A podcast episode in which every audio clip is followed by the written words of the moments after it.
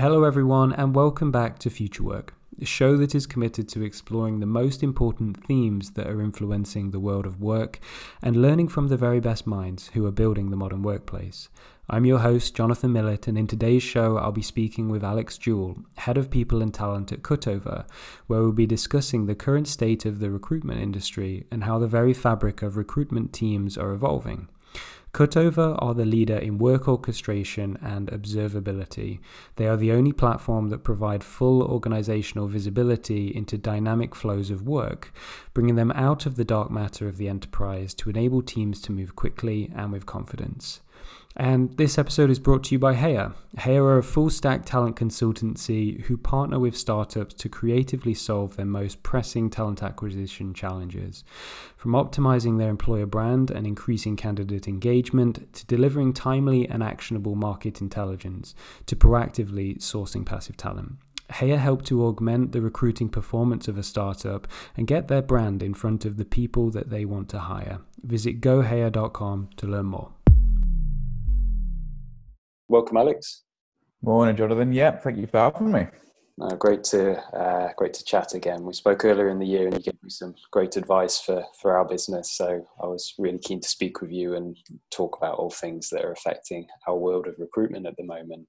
Um, so, Alex, for for those who don't know you, um, could you please tell us a bit about yourself and your your career to date? Yeah, absolutely. So, as you said, I, I run the people and talent function at a, a Series A enterprise software startup here in London called Cutover. Uh, we're focused on work orchestration and observability. Um, I've been in in talent for the past several years. Started my talent career at Dropbox as one of the early hires that they made in Europe. I was based over in Dublin at the time.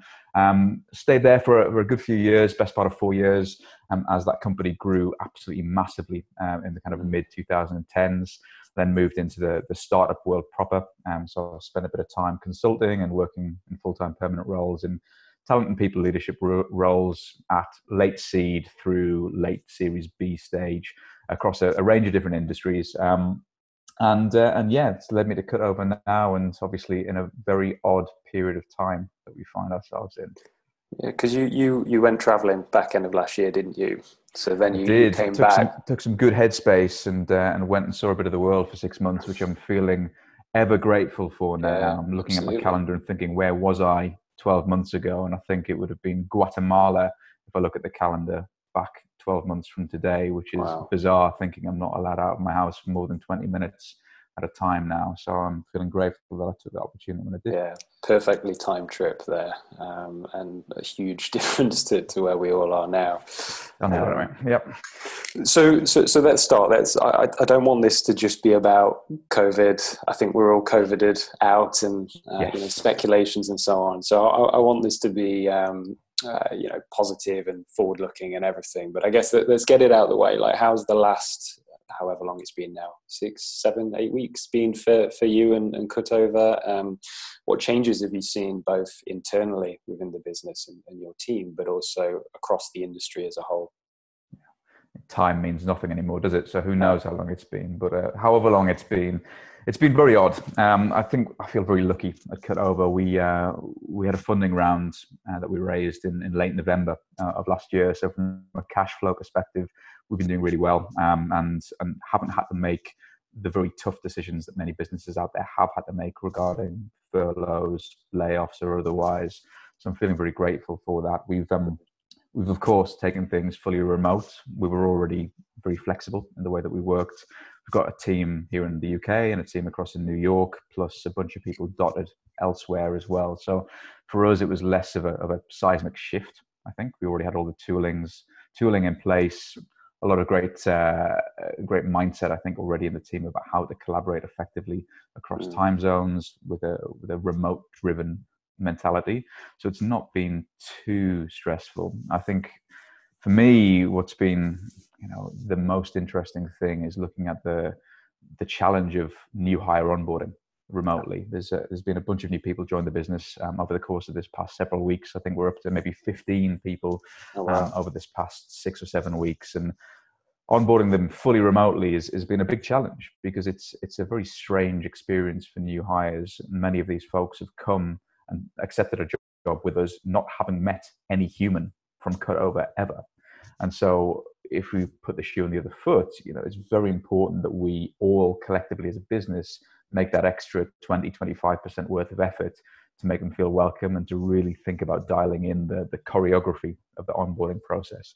So that's where a lot of my team's time has been spent over the course of the last bit of time, making sure that this dozen plus new people that have joined us settle in well, are able to, to have a short time to value, which is always what you think about when onboarding yeah. new people within a startup, um, and just making sure that we're, we're trying to maintain a sense of community that we're there for each other and that we're forcing people and forcing is a bit of a strong word but we're we're at that point now forcing people to switch off to take breaks um, ensuring people are able to feel comfortable switching the computer off turning slack off taking holiday not feeling as if they're waiting to use their holiday days until some global shift happens yeah take time now rest relax get yourself well it's so easy to sit in the same spot for 8 9 10 11 12 hours a day and then it gets dark and you think, oh God, right, dinner time, then you go to sleep and you do it again, uh, which is no life, to be honest with you. That's been a few things that have been on our mind. What, when you mentioned that 25% additional effort that's been needed, have there been any new steps that you've introduced or is it, is it literally just yeah we, are going above and beyond even what we would normally do in an onboarding scenario? Um, and you is it that like BAU plus 10 or is it, yeah, is it I mean, I, to be honest with you John there's been no secret source I don't have a magic wand that I've waved or a new bit of software that's you know everyone's trying to pitch new software to do X Y and Z in a fully remote world Uh, to be honest with you we've used none of it. It's just been a, a sense of, of, of humans trying to do the right thing being empathetic to the scenario and us all being honest at company meetings with our existing hires and saying saying the truth of like we've got some new people starting that are going to make an impact to this business but it's going to be bloody weird for them so let's please all work together to make them feel welcome and you know having that message coming from myself from our ceo from team leaders um, really reinforcing that again and again has has actually yielded a really great response of people just being extra diligent and extra kind, I think is a key word that we often forget in quickly yeah. growing startup world. Reaching out to people over Slack, having virtual coffees or beers with folks, um, and not making it feel too choreographed. Because I think the worst thing you know it's the same same as kind of big company onboarding in, in business as usual times death by powerpoint is something oh, that yeah. everyone hates and so what i don't want to do and what i don't think any company should be trying to do is overly choreograph and manicure that first couple of weeks and having someone's calendar a new hires calendar completely regimented with you know ultimately fraudulent friendliness of people mm. just being forced into virtual coffees so for me what's worked well has been seeing our team really just take the take the take the, the bat themselves and go for it and just be able to feel like they can organically reach out to new hires and vice versa and people setting up you know virtual chats with, with, with each other um, unprompted or at least not prompted in, in too harsh a sense. So i think that's that's been what's worked for us. Um, obviously ask me in six months if we've actually made a success of it. But um, by by the early indications it seems like people have ramped up well people are happy and engaged more or less, uh, and we're in a pretty good spot. That's really good to hear. Uh, I think maybe it's a happy accident, and, and let me know if you, you agree with this. Ironically, even though we've got less human interaction, the response has been much more human. So I think that big, or, or it's a big observation that I've seen, is that we've all been thrust into this situation where really no one has the answers. So, and we've all had to admit that, and it's that openness and that transparency.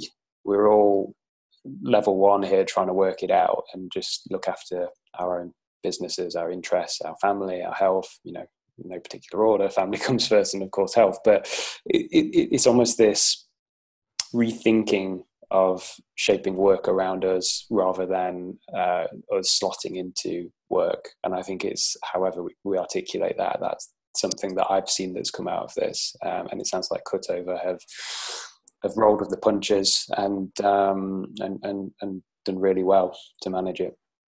I agree with you there, and I think a lot of the conversations that we've been having with with talent externally in the market. I mean, we've slowed down our hiring pretty much entirely. We've still got a couple of open roles that are high priority roles that we feel that we still want to move forward with.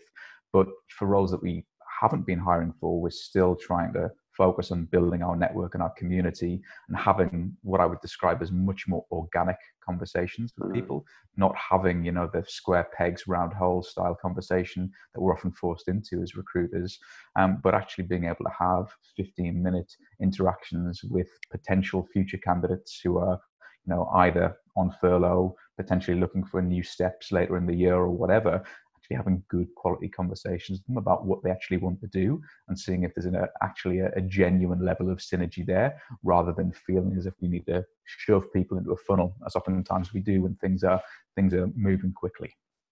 Something you, you mentioned uh, might have been the other week when we messaged, but it was the TA recruitment community's response. Uh, and I think very much that word community has yeah. shown itself. Um, what what have you seen, and, and what what would you comment on that response? Um, just from your own experiences, from your, your conversations with fellow peers in, in the industry.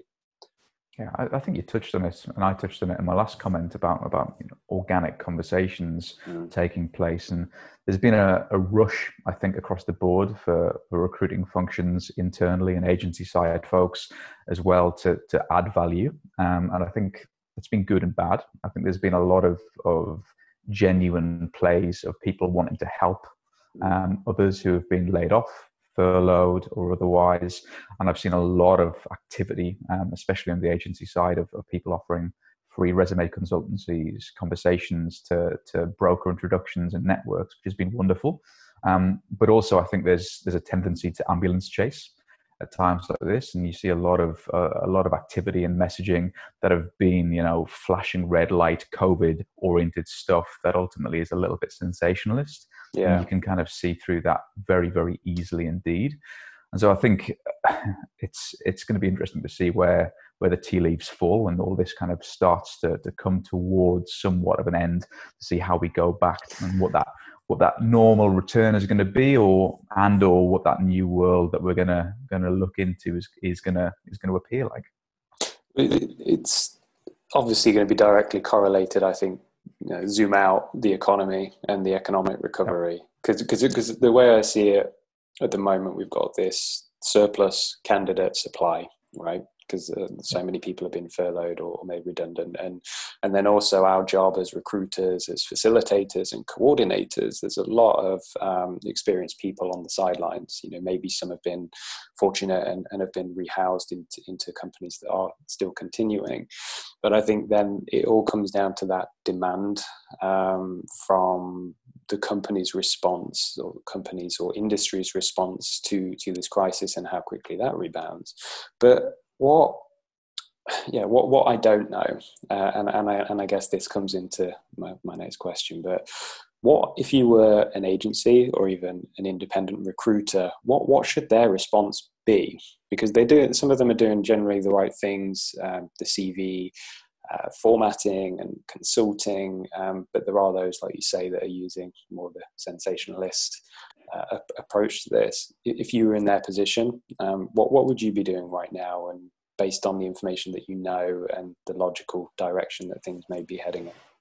Yeah, I mean, I think it's it's a good time to continue to network as an agency side recruiter with in-house recruiting leaders, with hiring managers, with existing contact networks, because calling a spade a spade, everyone's a little bit quieter now. There is yeah. more time during the waking day people to have 10 minute calls and catch ups and intros. So I think from that networking standpoint, doubling down on, on, on that side of things is certainly what I'd recommend to do. And then equally thinking about the community side of things with candidates and, and pipelines and networks, whatever you want to call them, of, of folks that you've engaged with as an agency recruiter from a candidate sense, definitely now is the time to be really focusing on on strengthening those bonds and that relationships and getting to know more about your own personal talent community as a recruiter being able to segment that being able to really understand who's who and what's what in order to when you do get an opportunity to collaborate on a search with an in-house team or you know whatever the, the commercial opportunity is for the agency side recruiter you've got that key information to hand and you are armed with the intel and the data about what is, as you say, going to be a really, really messy, messy, overcrowded market on the candidate side of things. So if agency recruiters can really present um, a hyper relevant community of talent for a specific role or set of roles with a lot of, of data and market intel um, associated with it, that's going to be the thing that I think is going to convince in-house folk that there is still value in having those agency relations yeah. and that, that. So that there's a couple of points there that I think would be would be useful for agencies I folks to hear coming from me, obviously from the in-house world. Yeah, and, and and I think it's that evolution piece, isn't it? Right. I think certain agency models, and, and I've been um, you know part of them in in the past, which is you're very much hands off. You're just literally brokering an introduction you know, my knee jerk response is that model no longer offers enough value. There needs to be that plus, and, and it's that plus which is the integration with the company, it's the value add, it's, it's, it's maybe helping look around corners that you guys just haven't got the capacity to deal with because you've got a million things to do. Um, you, you spoke about this concept of a full stack recruiting repertoire yeah. in your teams. And it sounds like you've done a very good job of, of building this already into your team um, right now. Would you explain to us what, what you mean by that and what skill sets you're generally looking for uh, within this full stack um, repertoire? Yeah i think it's an interesting one. And you know i've been having a, a few conversations with with peers and friends of mine from the, the talent space across in the us who have obviously been less fortunate than us in the uk and not having furlough schemes to fall back on, and a lot of really great quality recruiting folks have just been flat out let go in the States. So I've been having a good few conversations with folks who've either had to make some tough decisions or have been on the receiving end of tough decisions. And a lot of the theme that we're talking about is, is that we have been talking about relates to this full stack recruiter nature and the fact that we're going to, I think, move further and further away from the quite siloed way that mm. in-house recruiting teams have been setting themselves up over the course of this past decade or so. And by that I mean looking at the, the classic set of recruiting coordinator, sourcer, recruiter, recruiting team lead. Yeah. I think we're seeing now that there just isn't enough value that is seen from the kind of the, the, board level or the, the executive table looking downwards into the recruiting function of why should we keep recruiting coordinator X, sourcer Y, recruiter, you know, whatever. Um, why do they need to be three roles? Mm. How can we think about broadening the skill set of, let's say, our recruiting coordinators, and rather than making them do a 18 to 24 month stint before graduating into a sourcing and or recruiting full stack position why can't we start building those skill sets and stop focusing so much on the administrative side of recruiting coordinator's role, for example, and start building up some more data oriented capabilities or start really getting them involved in earlier stage interviewing and screening and understanding the true sense of what it is to be a great resume screener for example mm. and or looking at hiring manager relationships getting recruiting coordinators involved in those earlier and ultimately you know i think when we start to recover from this pandemic crisis, you're going to find a lot of more senior recruiters who are more than happy to carry their own rec workload from an admin standpoint. People aren't going to be necessarily looking and or expecting a recruiting coordinator to support them on scheduling or otherwise. And so I think we're going to find smaller recruiting teams. Gone will be the days of having, you know, a legion of different sorts of recruiting personnel across the spectrum. I think we're going to go into an, uh, in, into a period where we're going to have some really great talented folks who are able to add value across the recruiting spectrum, not just on one of those siloed points. Uh, mm-hmm. Uh, and also, you know, as a kind of final point here, looking at the world of, of recruitment marketing, um, talent branding, that is, I still believe, you know, a, a, separate function within the talent organization.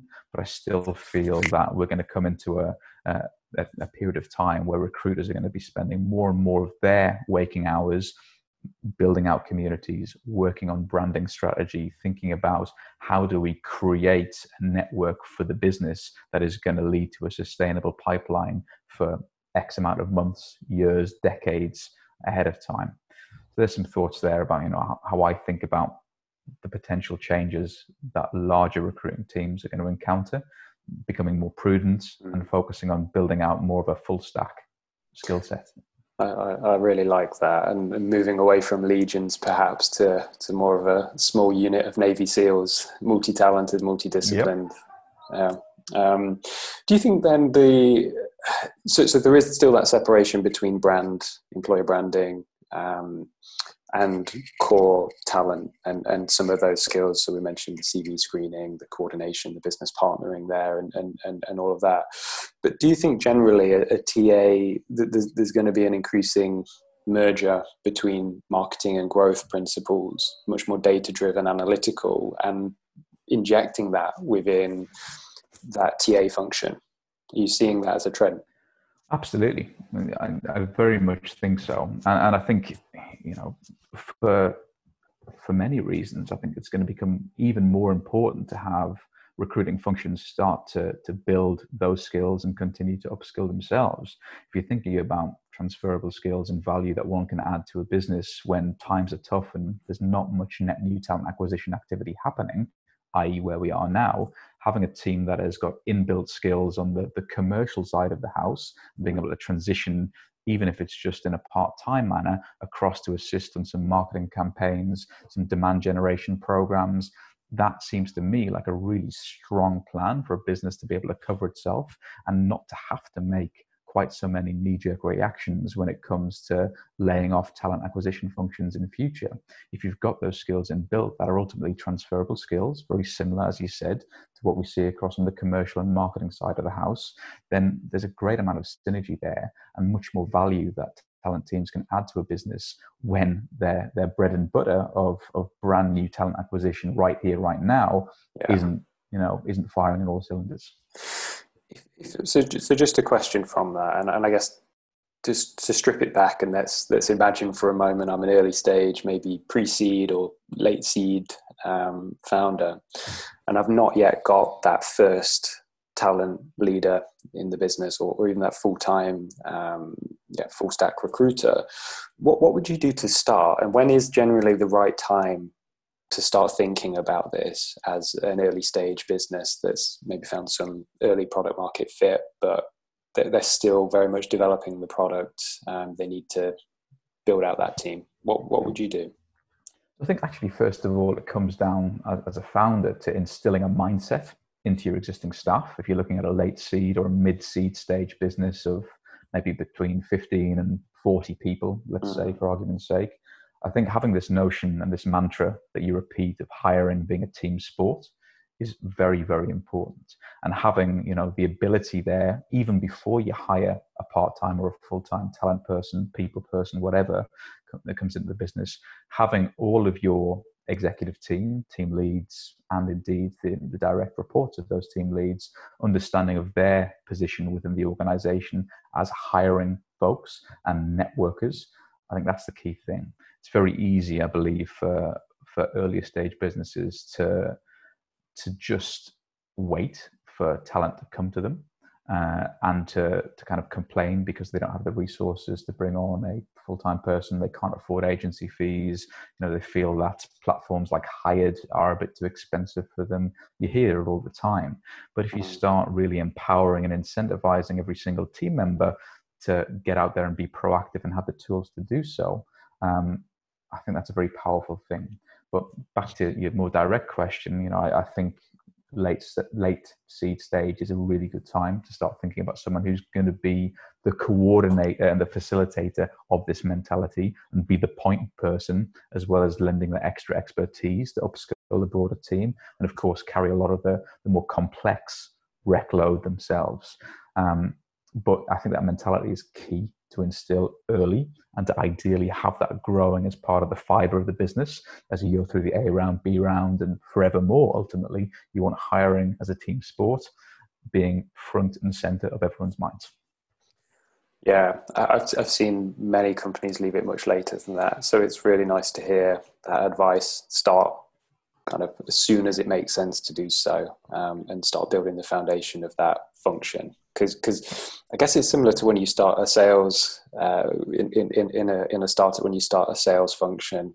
there are there are certainly comparables, yeah. and I think it's that expectation or assumption that people are going to come to us because we're doing great, cool things. But it, it's that balance of proactive versus more of a marketing uh, mindset. Like yeah. you need that balance of both. Um, we touched on at the start of the the, the interview. Um, I think you, you mentioned that a, kind of a passing comment about tools and tech and vendors, and I think we're the whole market is probably quite wary or uh, uh, yeah, certainly fatigued by vendor overload and, and a yeah. product for every every day of the week. Um, what, what's your thoughts on the, the vendor space within tech? Uh, sorry, within recruitment um, tech world, and is there anything you've seen that that maybe points towards like something that's truly promising and useful and and, and invaluable towards your own stack?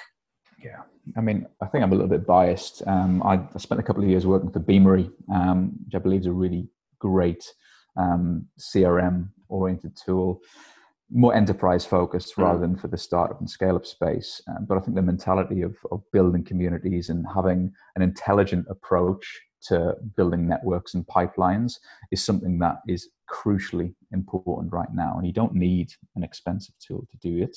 Um, but to answer your question directly, I've actually been really quite impressed um, by Greenhouse's CRM function. Mm. I brought Greenhouse into into Cutover when I joined earlier this year. Um, I've used Greenhouse for, for several years prior, but I've never actually used the CRM tool. And we got a seat thrown in for free um, with nice. part of our, our, package for a year. And it's been really fantastic to be able to, as I said, to track some of these organic lightweight conversations that we've got with passive candidates or folks that we're not able to find a home for right now and to start doing that more intelligently and i think for me it's a, an ideal tool for for a scale up company within kind of the 100 through probably 250 300 person stage company to, to think about bringing in because you know if you don't have talent um, acquisition activity happening right here right now in terms of roles to fill then you should be using that time wisely because you will be hiring again. There will come brighter days when budget is, is loosened up and when the need is there. And what we don't want to do as a, as a, you know, as a talent acquisition industry from an in-house perspective that is mm. to get to that point again where it's like oh christ you know we're back to pipeline zero and we've got all these recs to fill why didn't we do anything with the time that we had um, so i think for me that greenhouse crm um, seat that i've got has been really really great yeah, uh, I've, I've heard good things. Um, I know a few companies we work with are, are, using it, but I'm not sure if they've used the CRM function. So I'll have to point them in, in, the direction. Now I'm putting you on the spot a little bit here, so I don't necessarily expect an answer. But where do you see an opportunity in the recruitment tech vendor space that hasn't been met yet, or even addressed? That is that is an on the spot question there. I mean, I think I think it'd be you know, I think I'm going to continue that that line of thought that I had on the CRM space. I think there's there's a lot of very expensive CRM tooling out there, um, and I think having having a CRM platform that really suits a mid-sized company, mm. and by that I mean probably 500 to 2,500 people with a talent acquisition team of somewhere between 25 and 50 folks.